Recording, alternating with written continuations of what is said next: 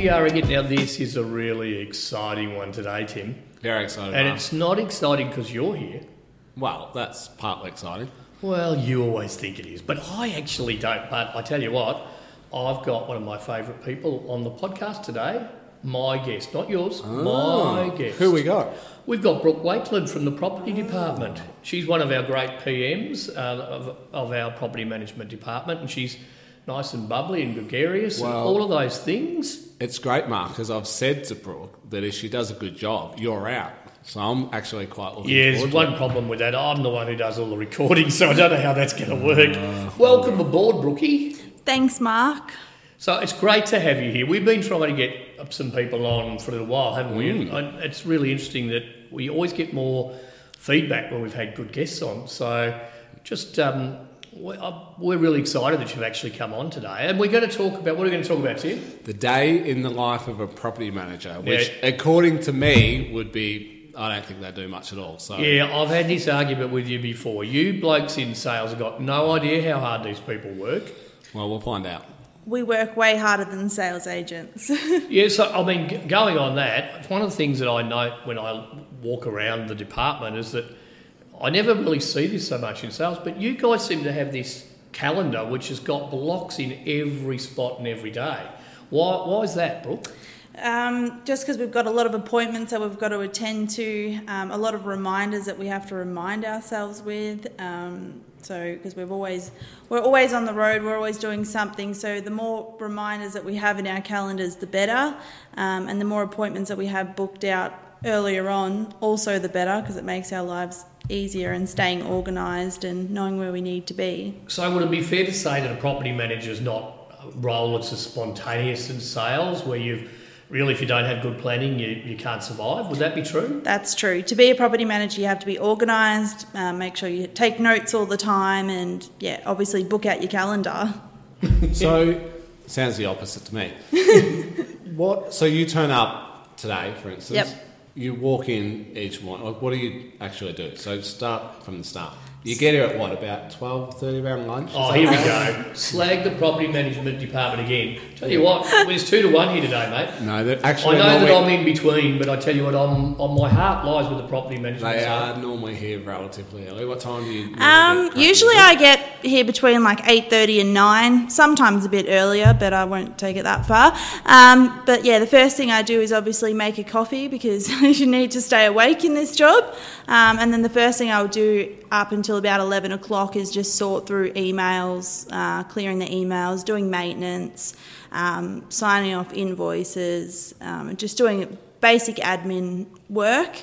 And then after 11 o'clock is when we'll start doing routine inspections and having more appointments. And Now, this is something I think sales side of real estate probably don't understand. How many emails? Because there's I, there's lots of them, isn't there? so, yeah, emails. Um, yeah, I would probably get up to 30 to 40 emails a day So what sort of emails? Do you mean from tenants or from owners or from? from every, everyone. Um, so we get email inquiries on rental properties that we have available for rent. Uh, we get emails from landlords inquiring about, you know, where their rental property's at. Um, and then we also get maintenance um, sent via email, invoices, basically all of our correspondence via email. I also check my call log sometimes, and sometimes I could have up to 100 phone calls a day. Um, just trying to sort out maintenance and problems. I think Yeah. you're going to have to change your opinion pretty quick here, Well, Tim. I think that yeah. might be the case. It's yet to be proven, but we'll see. We'll see. So essentially, Brooke, property manager's job is to look after the property for a landlord. So Yep. find a tenant, make sure the tenant looks after it, keeps up to date. If the tenant moves out, find a new tenant, make sure they get paid, make sure the property is you know kept in good condition, do regular inspections to make sure. Is that an overview that sort of makes sense? Is that basically your role? Yeah, you're exactly right. Yep. I think the other thing that's real, that, that needs to be put in there is attention to detail. You Yeah. can't be a PM without attention to detail because it will get you because you don't have a lot of time to do some of these things. Mm. And you know, when you're talking about say a sales campaign, you might be talking about three to four weeks. you might have a tenant in there for multiple years, and it goes back to your original reports. Uh, and that's why you do lots of pages on that, don't you? Yeah. that's got the entrance report. Yeah, so with the entrance report, they're very important to be thorough. I've actually been teaching a junior PM this morning um, how to do one. Um, so the more thorough you are with your condition reports, the easier it is at the end of the tenancy. Um, because, I mean, I'm used to working for an agency where we didn't even take photos, so we'd have to be so thorough with our comments that at the end of the tenancy, we could go back do the final inspection and say, yes, this is right, this is what it was like when they moved in, or it wasn't like this when they moved in. So I, I would imagine photos are pretty important. As I Yep. look at one one of your entrance reports, you've probably got sixteen odd pages, and Yep. half of those would be photos. Would that be Yeah, right? depending on the size of the property. I mean, sometimes we could take up to 1,500 photos of the property because, It's a lot of photos. yeah, we're trying to take photos of every wall, handle, door, um, as much as we can because you'll be surprised when a tenant moves out what what can happen and what can be damaged and And I suppose the remembering of the tenant and the remembering of the prop of the landlord, Yep. which by the way they're now they're now renters and um, God, oh, residential rental providers that's and the one. renters. I mean, it's just RRPs and renters, but we'll just for the people out there, we're happy to call them landlords and tenants because you're used to it. Yep. Okay, so for the uneducated in the room, being me, an entrance report or condition report, is that the same thing or a separate thing? The exact same thing. Okay. Yep. So an entrance report, I assume, is when someone first moves in. So you do a report on the condition of the property, which is then at the end used as evidence as to how it was if there's a dispute. Correct. Yep. Yep, and then we'll also take it with us to yeah do the final exit report uh, so that we can make sure that it's exactly the same. But and yeah, like I said, the more thorough that is, if you do end up at VCAT or something like that, at least you've got that report with the photos to say it wasn't like this. Yeah, and that'll prove if there's a correlation or not with things. Why don't we use video? Well, that's um, actually Inspection Express, the app that we use to do our condition reports, has actually just added that feature so that we can start doing videos. We'll only allow you to do, I think, a 30 second video. Yeah, thirty second, I think. Yeah. So does that hold up a VCAT? I think it would help. Yeah, it's as long as it's actually the big the big importance with anything to go to VCAT, it has to be time stamped, it has to be date stamped. Yeah. So, so in other words, you can't go and splice a video of four bits to get your thirty seconds. It has to be continuous. Yeah. It has to be clearly dated, clearly Yeah. um, signed, posted. But the reality is, often it's a lot harder to probably show a video in a VCAT hearing than a photo or a or an entry. So I think that you know the, it's going to take a little while. I think for communication to catch up to that, and with VCAT being considerably behind at the moment, we're Yeah. looking at up to twelve months on some things at the moment. So again, to go back for uneducated people like myself, so if there's a dispute and it can't be resolved between tenant, landlord, property manager, it goes to VCAT, Yep. being the tribunal, and then the decision is made there. Yeah, Yeah. it was brought in basically as a way to keep legal costs down for um, things such as uh, property management. VCAT actually actually deals on a lot of other things as well, Yep. but for a, for a property management department, one you try never to get there, but two sometimes that's the only way to have uh, an ability to get what you need. Yep. I have a question. So you take pictures of everything, that's fine, and you get to the end, and they move out, and they've had pets, and the house stinks. How do you take a picture of a smell? You can't. It's just your word against theirs, really. So, what happens in those cases, like at VCAT? Um, so in those cases, it goes off a depreciation schedule as well. So uh, the adjudicator will look at things like the age of the property. Uh, So everything has a depreciation schedule. So I think carpets. Oh, I could be. I could But be if it wrong, just but smells, you're probably not going to. You're probably not gonna get answer anything. the one that I'm dealing with at the moment, if it helps, because we've had, we've got a property that wasn't supposed to have a pet in there, and these days you can't say no to a pet, but the Yeah. reality is they, they hit at the pet. So we actually had a, an expert go in, and they to identify why the smell was there, Okay. and they were able to identify as cat urine. So therefore, that directly goes back to the tenant who hit a cat Yeah. and therefore they become uh, liable. But if it was the other way around and it was water got in and it was mouldy and it was a smell, that same test would be able to tell us. So mould. you could say when you produce that report, the cat was out of the bag. Mate, I tell you what, I never knew you were so funny. But you're right. Quotes are important for things like that because it is some evidential, like documentation that you do have, um, but still, in that circumstance, it is a bit your word against theirs because. But really, Brooke, I've noticed that if your tenant selection's right, Yep. that that's really a polar end of it. Yeah. Because you do all that work on the basis that you might get one percent having to have a dispute, where ninety nine percent of them are actually all fine. Yeah. Because that's what the evidence gives you. Because they they can't say, well, no, that wasn't fair. Like a landlord might say. No, no, there was no mark on that wall. But if you've got a photo of it's marked on the wall, it, it protects the tenant. But uh, conversely, if the wall was perfectly clear and there's a mark on there, it perfect, perfect, protects. That wasn't very good. protects the landlord. Mark, you just said tenant selection, and I'll ask this on behalf of all tenants out there or renters. So, Brooke, you put a property online and you get 20 applications, which I assume isn't that unusual. Yep. Walk me through how you process them and how you get to the point of telling one person that they've been accepted. Yeah, so I'll start by database checking all of them to make sure that they're not listed on the TICA database.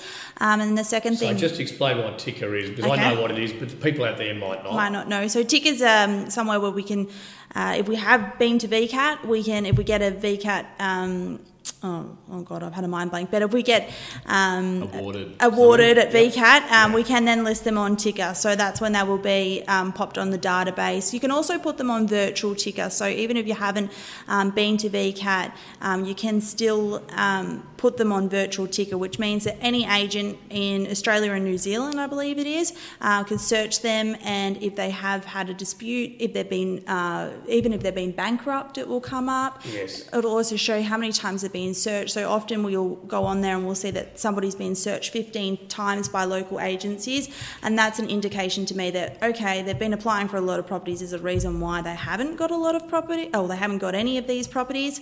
Um, so and TICA also has other forms of bad debt on there as Yeah. well. So it may be that they've not had you know a rental property, but they could still be on TICA. So let's say you, I don't know, would you wipe out, let's say you wipe out five people from Yeah. bad ticket. You've still got 15 left. yep. What are you going to do now? So then we're going to go through the affordability ratios. So um, I well, our affordability ratio is that their rent must be no more than forty percent of their income. Well, there's something I haven't heard. So when they fill in, I've never applied for rental, so you have to put down your income, do you? Yep. So if my income's thousand dollars a week, Yep. and the property is five hundred, that would be fifty percent. Yep. I'm If it's you- just you that's the income earner, you, we wouldn't put you in. There might be agents that would, but we certainly wouldn't put you in. Yeah. okay. However, otherwise, you're going to get in trouble. You're not going to be able to pay your rent, and then then you're going to get a black mark. It doesn't help anybody. I never knew. that. However, there is certain circumstances where you might have some money in the bank, so you might have, you know, a couple hundred thousand sitting there, and in that circumstance, well, it's a different situation. Yeah, I could have potentially sold my house for a million dollars. Yeah. I'm not working. I'm only getting three hundred dollars a week from wherever, but I only Which want is- to be here for twelve months. So Yeah, which is why we actually look. A lot of people say, "Oh, gee, I've never rented before, Yep. but I've owned a house. How, how do I get a?" If you've owned a house, that's a positive thing because it actually shows that you've been able to pay rent, and you would have money in the bank, which comes back to your affordability ratio. Oh, yeah. it? Yeah. Well, let's say that wipes out five more, so Yep. we're down at we've still got ten to go. Yeah. I think the most in- this, aren't? Oh, Uh, I'm curious. I think the most important thing as well is you need to find a tenant that fits with the landlord. So, for instance, I had one up in Alfredton this morning and I found perfect tenants. I've got really particular landlords and I had really particular tenants that went through it. They were a lovely retired couple um, and I just knew that that owner fitted with those tenants really well. So, that's something that I always look for. And First impressions, like they're so important. Um, tenants sometimes they don't realise they'll go into an open home, they'll be smoking a cigarette at the front. Well, I'm sorry, but I'm not going to rent to someone that's going to put a cigarette out on the you know the front lawn. So first impressions are probably the most important because that's something landlords ask me all the time. They're like, "Well, what was your impression of them?" Because we're we're going off your feedback. And so I think you bring up something really relevant there too. Even though Brooks got more that's going to go through, such as social media and stuff that we look at, Yeah. you might have more than one possible tenant. So people Yep. sometimes say, "What did I do wrong?" They might not have done anything wrong. At the moment, we're at ridiculously low vacancy rates. Yep. There could be four people that's perfect, or twenty people that's perfect. well, that's sort of where this question is maybe Yeah. leading to. But yeah, so we're down to ten, and you've done the affordability and the TICA check. yep, Sorry to keep interrupting you, Brooke. It's my fault, really. He'll tell me off you, but I might as well get in first. And then the next thing would be to do rental reference checks, um, ownership cross referencing, because if they've owned a home, um, we do have a program where we can see if they actually have owned that home. Okay. Because a lot of people also will put down that they privately rent from somebody, but it could just be a family member or a friend that they've popped down. And we've got avenues that we can see if that's correct information. Um, so we'll go through, do that. We'll also you know, reference checks their work, um, and then That's a really on that. important one, isn't it? Because it's amazing how many people lie about their work. And when you check Yeah. them, one of the, the big thing that rules a lot of people out is that they'll put down as a work reference a friend who has nothing to do with payroll, it's not a boss, not somebody immediately above them. And we would take the thought there, if they're lying about that, what else are they lying about? Yeah. So you, it, that's how you'll strike yourself out if you're applying for properties. You're better off to tell the truth. Yep, absolutely. So, so yeah, there's a lot of checking. Let's say There's on more, s- Tim, on- there's more checking. Well, on my system, let's say we've wiped, let's just say we've wiped out another five, and we've still got five people. All their references, they've all said they'd be great people. Yep. Where do we go next? So then we take it. Well, then. Oh, sorry. We'll do the social We'll media the check, social media as first. Mark said. Search their social and see Yep. what's going on. People don't realise Yep. that they leave a lot of information out there, and if we've got five people, it's there. We've got three three of the groups are doing something antisocial on um, social media, and, and two of them aren't. Well, we're down to two. Yep. All right, okay, we're down. We're down to two. We've got two great tenants Yep. left. What are we going So to this do? is when we forward the applications over to the landlord, um, and we run the landlord through. Well, I'm very thorough and specific when I. You probably heard me, Mark, when I run through Oh, an application absolutely. with the landlord, um, and then the ball is in the landlord's court. So then the decision is up to them at the end of the day. And, So and that comes a bit back to what Brooke was saying earlier. Sometimes there is an obvious best fit. Like you would have sold properties where, the, you know, and you go, that's really perfect for an older person because it's set up that way. It's not going, if you get two applications and it's an older person and against a young one, in that case it would go there. But if you've got something that's got two stories and lots of steps, Yeah. it'll Yep. go the other way. It's not that either was wrong, it's just about best fit. yeah. Yeah. Well, it's interesting. I had a this week. I had a chat with someone, and she's she's looking to rent a property, and she said, you know, like advice, you know, I just keep missing out. I said, well, you got to keep applying. And she said, one of the issues is she's got a few kids, and she said, I'm thinking about just not putting them on the application, which, based on what you just told me. You're probably going to work out that she's got kids Well, that's the Absolutely. problem. quickly. Like, Yeah, and get it's to social media. People used to do it with pets, and I know we talked about one. It's very rare now that a pet comes in later because the best thing you can do is put the pet down because we will actually talk to the landlord, and I'm often doing that because of properties that I've brought in. And I'll say to them, look, it's a little oodle, it's not going to shed hair, Yeah. it's not likely to do damage. Generally, people are happier with pets. The family tends to be happy because it keeps them, you know, more level. So there's positives. But if they snuck one in, then there's all sorts of trouble. Someone, this same lady asked me, she said, Tim, someone suggested that I write a letter, put a letter with Yep. my application about who I am, why, all those things. Is that a good idea? Bad idea? Absolutely, that's that is helpful because um, if they write a letter about themselves, and because applications you can only put in so much information, so if you have an additional letter and you've got more information on that person, that's just more information that we can take over to the landlord. So And some photos sometimes too, like the photos of their pets, so they can see they're not aggressive, that they look fun. fun. Photos, you know, that, that's, And- we're not going to, we can't show anybody any of their personal stuff. But if you're talking about like we are right in this application, mm. where you're Yeah. down to, you can't split them. The person has taken that extra care and given us all the information. When we talk to the landlord or the residential rental provider, whatever you want to call it, we actually going to say, look, these people have really got attention to detail. They're not likely to do anything wrong because they've taken the time to put the care into their application. It's a bit like applying for a job. Yep, and it shows it like even declaring that you have children or pets. Um, it just shows that you're more responsible as a person. Um, if we find out that you're lying, which we will, um, just- it shows scrap that you're irresponsible. And not only that, you'll be scrapped. If next time you apply, um, you won't even get to that stage. So, I mean, and the other thing I think that um, what needs to be stated is that real estate agents talk. We will ask for references from other agents. Well, my next question, I've got a few. Well, you're doing pretty well. Considering I said at the start I don't have any I questions. can't believe that you've come up with all of this. Who would you suggest I put down as references? Yeah. Who's best to put down as references? Uh, previous rental history, uh, even an agent if you've sold your home. So, for instance, you could have vendors that pop you down You as a might have signed reference. Yeah. I, I, I have been referenced. Yeah, no, I by know, a I've seen that before. Yeah, for a lot of people, uh, employment references, not friends and family. I say this all the time. We're not gonna Friend, look. No, friends and family. They can say they're always going to say something good about Yeah. you. Um, it's it, it, You'd be upset if they Prof- didn't, Brooke, wouldn't Well, you? my- professional references. I don't have any friends. I thought you were going to say that about me. Yeah, then, I, but was never going mind. to. I thought it was a bit harsh. I said it about myself. Yeah. So that's who you put down. What about people always struggle? Like, I might meet someone and I've sold their house and they, they're just going to rent for 12 months while they're, you know, building. Yep. They've retired, so, so they're not working. They, they haven't rented before and, and they get and that's what how I normally end up as one of the references. Yeah. But who else like who else do you put? Like any suggestions? Like, Well, I I, think- don't know, your doctor? Like I don't know, who do you put? You could. You, could put your doctor Your, doctor would be better than your friend. than your friend. Yeah. Yeah. you know, you if you're religious, you're, you know, your parish, So, like, which parish church or something like that. That's, your that's accountant or yeah, you your just account. I've, someone. I've, I've it might used. be that you um, might want to put that you're Rotarian and you actually um, preface the head of the Rotary Club that you're at. Something like that, which gives talks to the person rather than I'm your best mate because they'll, Yeah. they'll you know, and that's I, I've contacted a few accountants for references because they are great references, especially if somebody's self-employed or something like that. Um, an accountant's good, so I can cross-reference and say, do they really earn this much money a year? Yeah. Um, so definitely an accountant or a doctor, just anyone but a family or friend. If you think of the old um, uh, who can sign documents for you, there's a list of people. yeah. Someone. Pretty much, if you took any of that, that list, so you'll find there's teachers on there, there's doctors on there, there's accountants on there. Those type of people that are holding a professional position that aren't necessarily a friend, Yeah. but has a relative view of you, perfect. Yep.